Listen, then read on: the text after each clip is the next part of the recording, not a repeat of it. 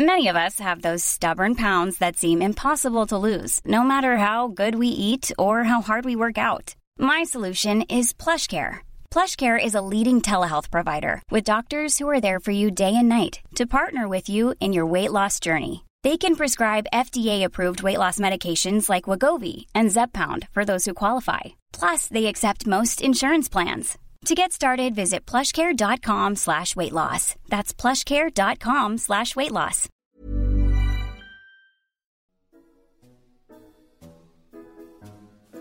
My thanks to this week's sponsor, Hayloft Plants Limited of Pershore, Worcestershire.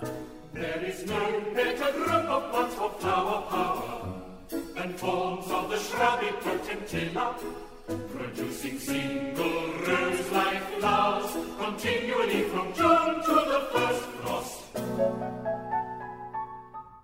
Hello and welcome to This Week in the Garden.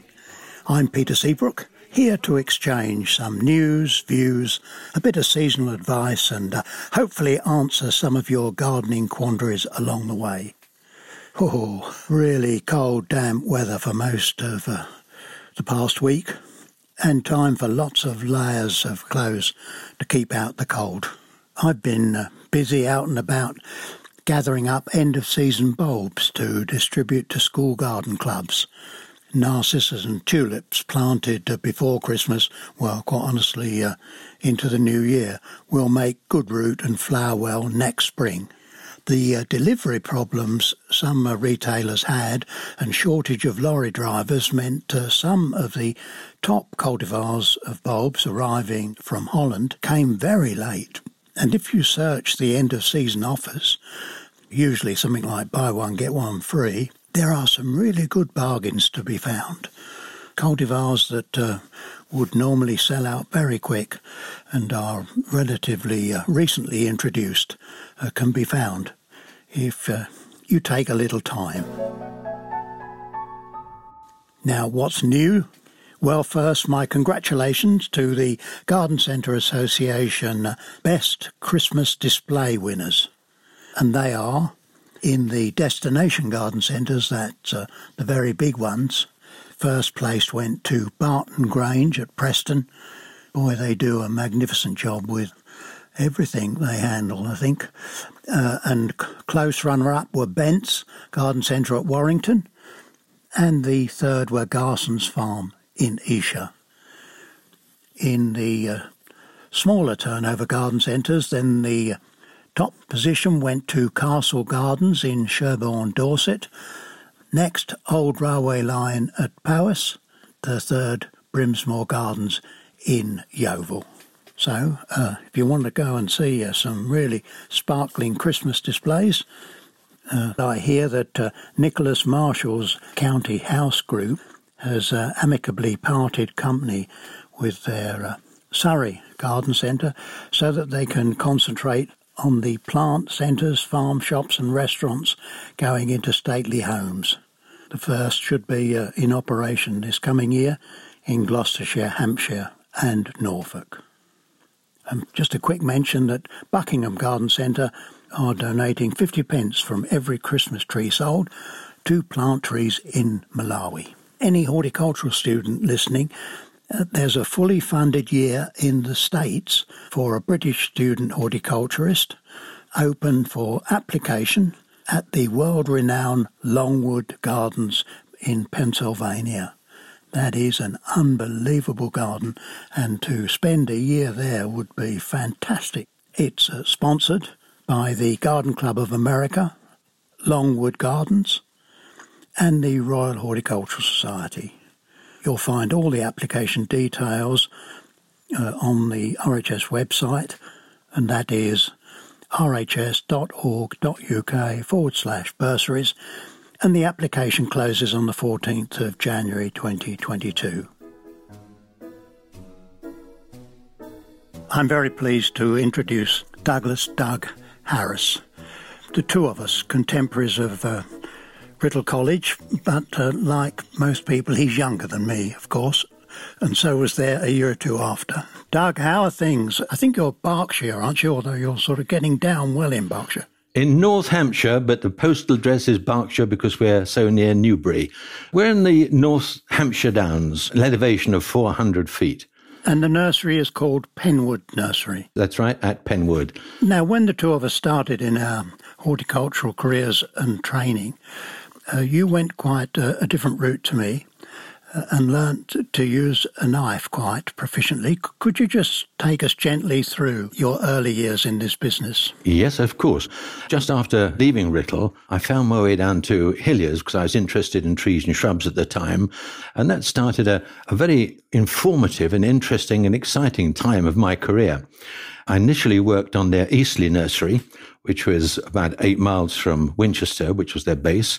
And John Hillier was there at the same time.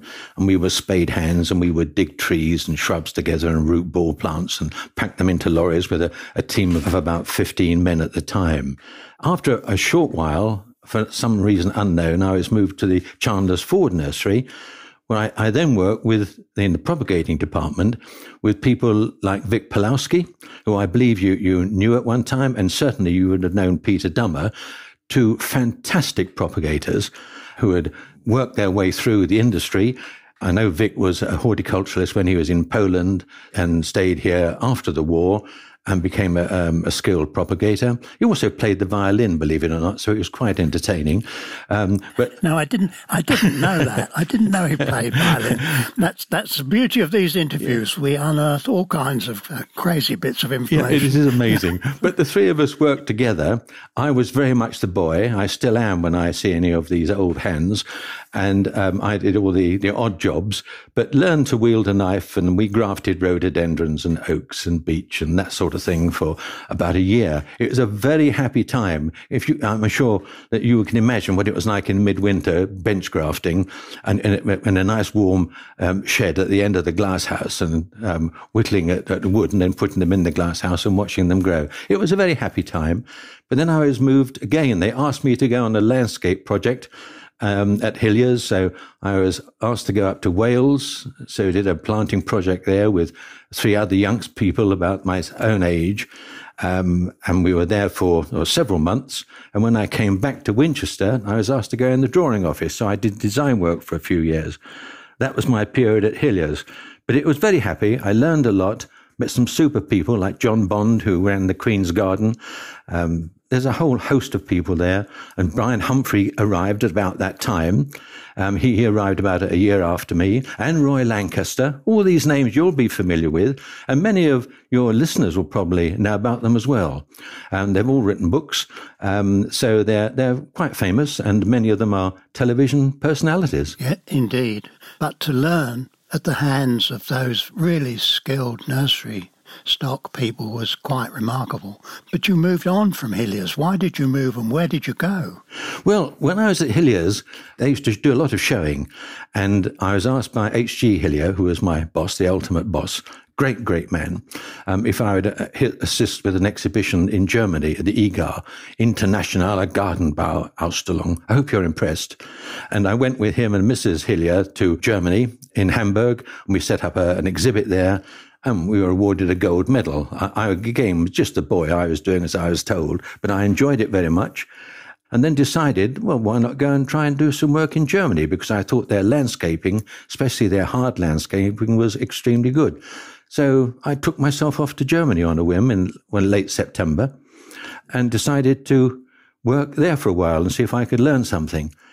What I had forgotten is that I didn't speak German, so when I arrived, um, um, I had to get a job on a, a, landscape company, building roads and laying paving stones and tarmac until I could pick up a bit of the language. And then when we were laid off in the winter because it was so cold, I managed to find employment at an experimental station near Bonn, Friesdorf, doing work on freesias and a whole manner of crops and hydrangeas, which I had grown when earlier on when I was a pre-college student, when, when I was working in the Lee Valley at Rochfords. So I was able to pick up from there and um, worked that for, for about eight or nine months. And that came to an end because while I was there, I'd, I'd applied for a, a Bowles traveling scholarship somehow or another, I managed to fool somebody in the RHS and they awarded it to me. So I then took off to the United States and worked over there. Met Jim Wells, who, wrote the book on plant propagation practices. I stayed um, some time with him. He taught me a great deal as well. But then I, I landed up at New York Botanic Gardens in the Bronx, um, working there. You must have had some nerve as a young man. It's an unbelievable story. It just happens. When you're young and single, you don't worry about things and you're reasonably fit. You feel you can cope with anything. so it, it, just seemed like a good idea at the time, um, especially meeting Jim Wells and staying with him for a few weeks until I found uh, a more permanent uh, job with the New York Botanics. But I, I was let into the Botanics uh, only grudgingly because they'd spent all their money. This was in the Bronx. Uh, um, and they couldn't uh, employ anybody else. But they suddenly realized that they'd got some winter workers there. So I, I joined a Puerto Rican gang and was uh, allowed to uh, work there under the name of um, Douglasio Harriso or something like this. so that they thought I was a Puerto Rican. Doug, what was life like in the Bronx? Living in the center of the Bronx, um, it's a name that one had heard of. It was the rough area of New York. And it was a very mixed community. I, I was told by people later, and, uh, while, while I was in America, that it was a rough place and it was a dangerous place to live. But I didn't notice it at the time. I, I just lived with it. I remember going into a laundrette one evening and having to wait half an hour, popped into Haldane's Irish Bar, uh, which was next to the laundrette, just for a quick half, as I would have done perhaps in England and uh, and suddenly realised, I was quickly made aware that Haldane's Irish bar contained a lot of Irishmen, and it was St Patrick's night, so I just couldn't get out. Know, they they insisted on linking arms and and, and asking me what I was doing and um, you know, making me very very welcome. And I staggered out, and my laundry was still going round in the drum next door.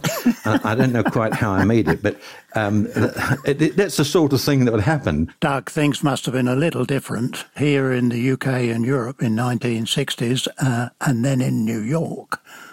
Did you notice a difference? That would have been somewhere around about 64. Quite different from the rural areas of um, Holland and Germany and, and, even England and Hampshire. Quite different. It's a strange thing. I enjoyed it. I, I'm glad I went, but I wouldn't want to live there. I wouldn't want to live in, in the States or work there. It's a, it was a harder place to work. But um, I, I was in a good community. Um, because I'd worked in Germany and I picked up a little smattering of German, and so I could understand a little bit of Yiddish, which was spoken in the Bronx. So when I spoke a little bit of Yiddish, um, like Zymit Glick, something like this was good, good to be with you, you know, um, um, then I was more or less accepted. It's an interesting experience. But, but then I met people who, who took me all round America in, in a Cadillac of all things, up up as far as Canada and um, up, up, up, through Maine, and we saw the autumn colours. There were some marvellous experiences there. Well, then, Doug, what brought you back? I suppose ran out of money. Um, scholarship money had gone. Um, I'd seen as much as I could. I'd travelled, and then I looked for employment back in this country. Joined an, um, an agrochemical company as a horticulture advisor on the horticultural side. Liked it, but not too much.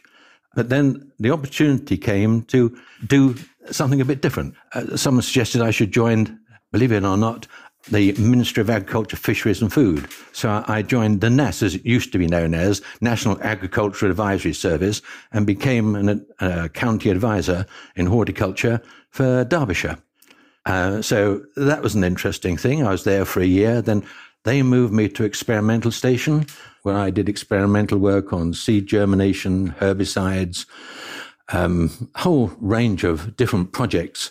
The experience that you're listing, Doug, is, is uh, you know, I just can't understand it. Nobody can match that, I'm sure. What? Yes, but I would remind you, Peter, that if you remember our lecturers at Writtle, one of them, as I left, as he shook my hands and said goodbye, he said, well, Harris, my boy, said, um, you have dived deeply into the fountain of knowledge and come up perfectly dry.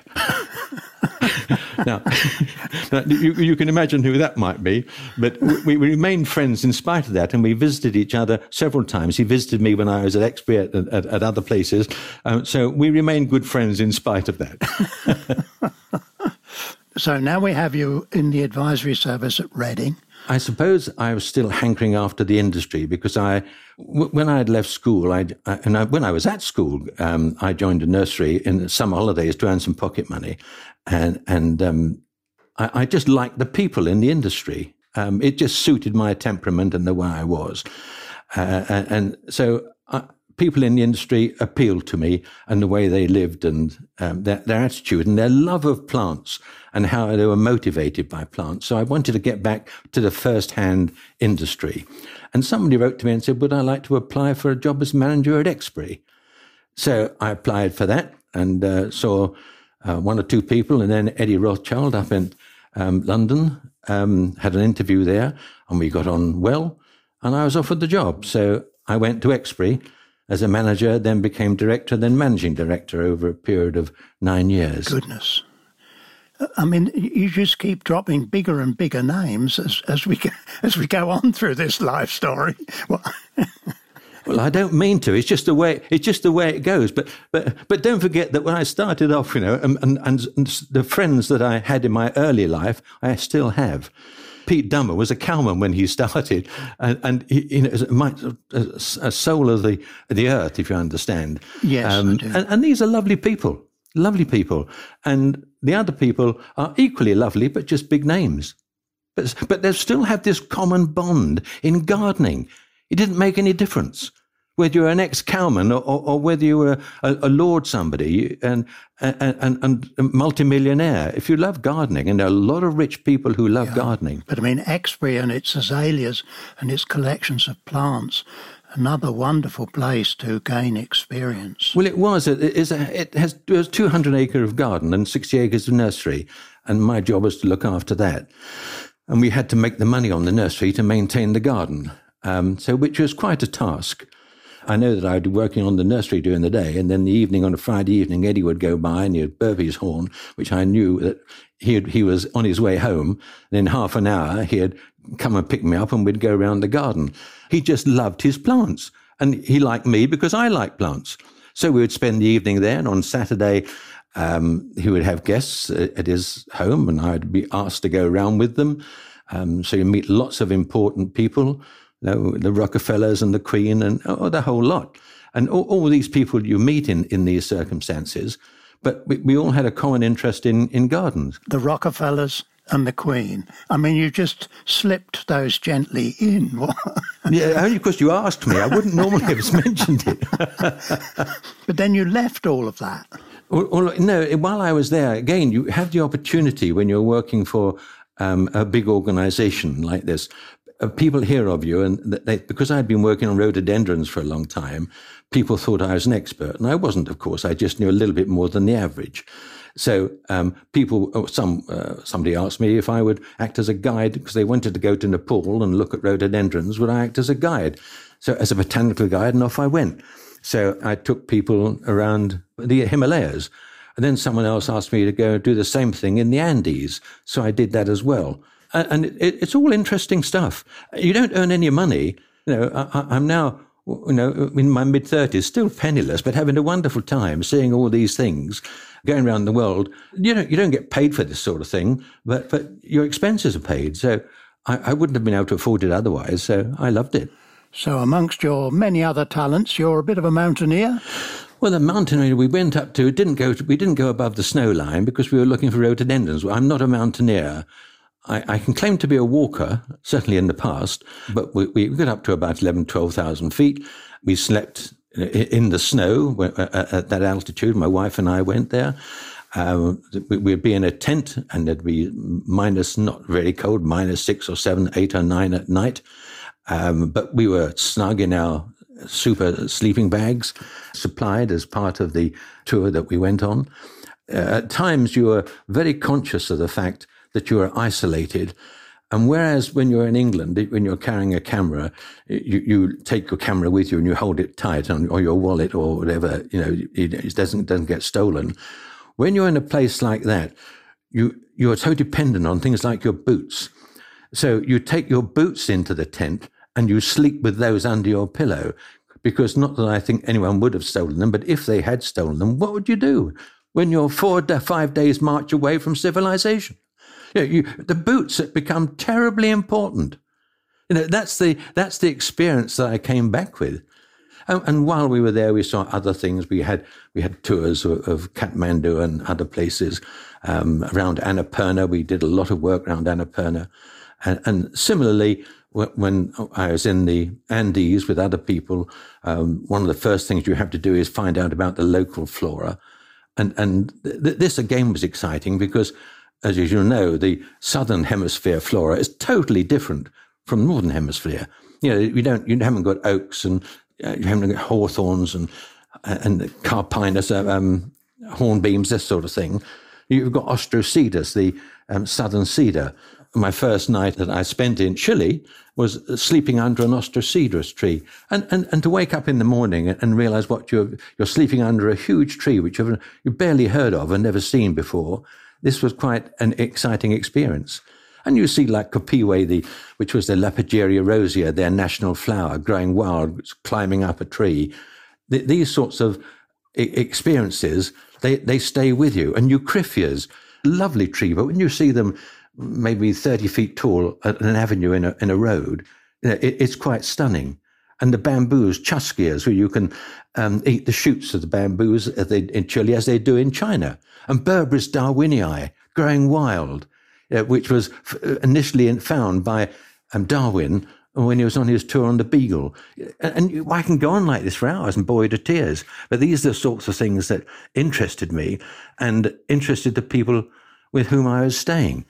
Well, I promise you it doesn't bore me to tears. I'm just sitting here in absolute and complete awe. Yeah, but you're another crazy gardener, aren't you?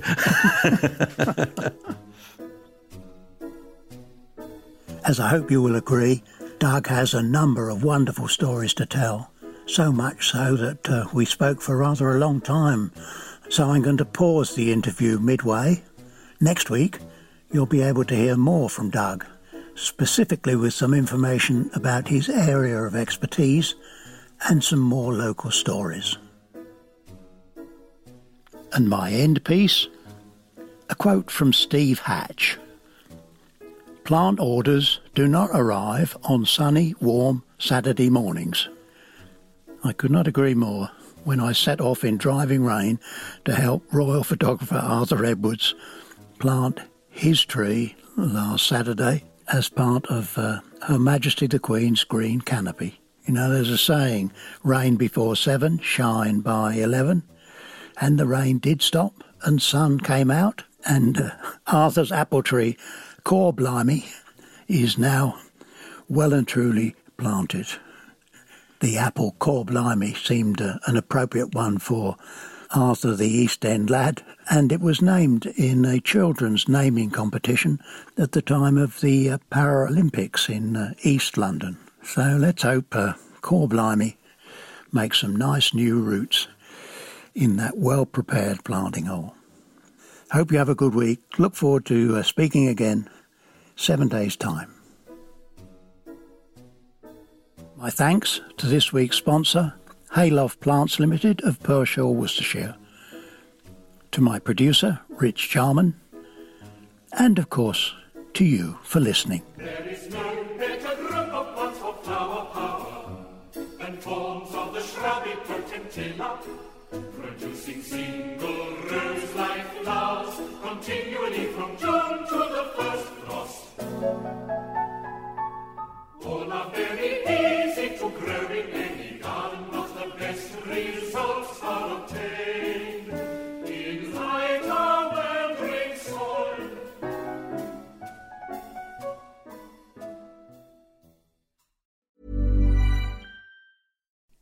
You like to look five years younger? In a clinical study, people that had volume added with Juvederm Voluma XC in the cheeks perceived themselves as looking five years younger at six months after treatment. Look younger, feel like you. Add volume for lift and contour in the cheeks with Juvederm Voluma XC. Reverse signs of aging by adding volume to smooth laugh lines with Juvederm Vollure XC. For important safety information and to find a licensed specialist, visit juvederm.com. That's J U V E D E R M.com. Not for people with severe allergic reactions, allergies to lidocaine, or the proteins used in Juvederm. Common side effects include injection site redness, swelling, pain, tenderness, firmness, lumps, bumps, bruising, discoloration, or itching. There's a risk of unintentional injection into a blood vessel, which can cause vision abnormalities, blindness, stroke, temporary scabs, or scarring. Talk to a licensed specialist to find out if it's right for you.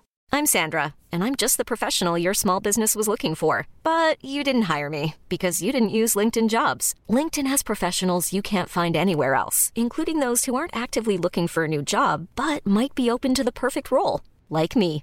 In a given month, over 70% of LinkedIn users don't visit other leading job sites. So if you're not looking on LinkedIn, you'll miss out on great candidates like Sandra.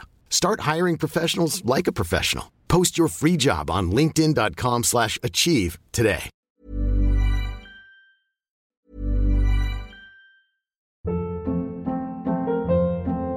Hold up. What was that? Boring. No flavor. That was as bad as those leftovers you ate all week. Keke Palmer here, and it's time to say hello to something fresh and guilt-free. Hello Fresh. Jazz up dinner with pecan-crusted chicken or garlic butter shrimp scampi. Now that's music to my mouth. Hello Fresh. Let's get this dinner party started. Discover all the delicious possibilities at hellofresh.com.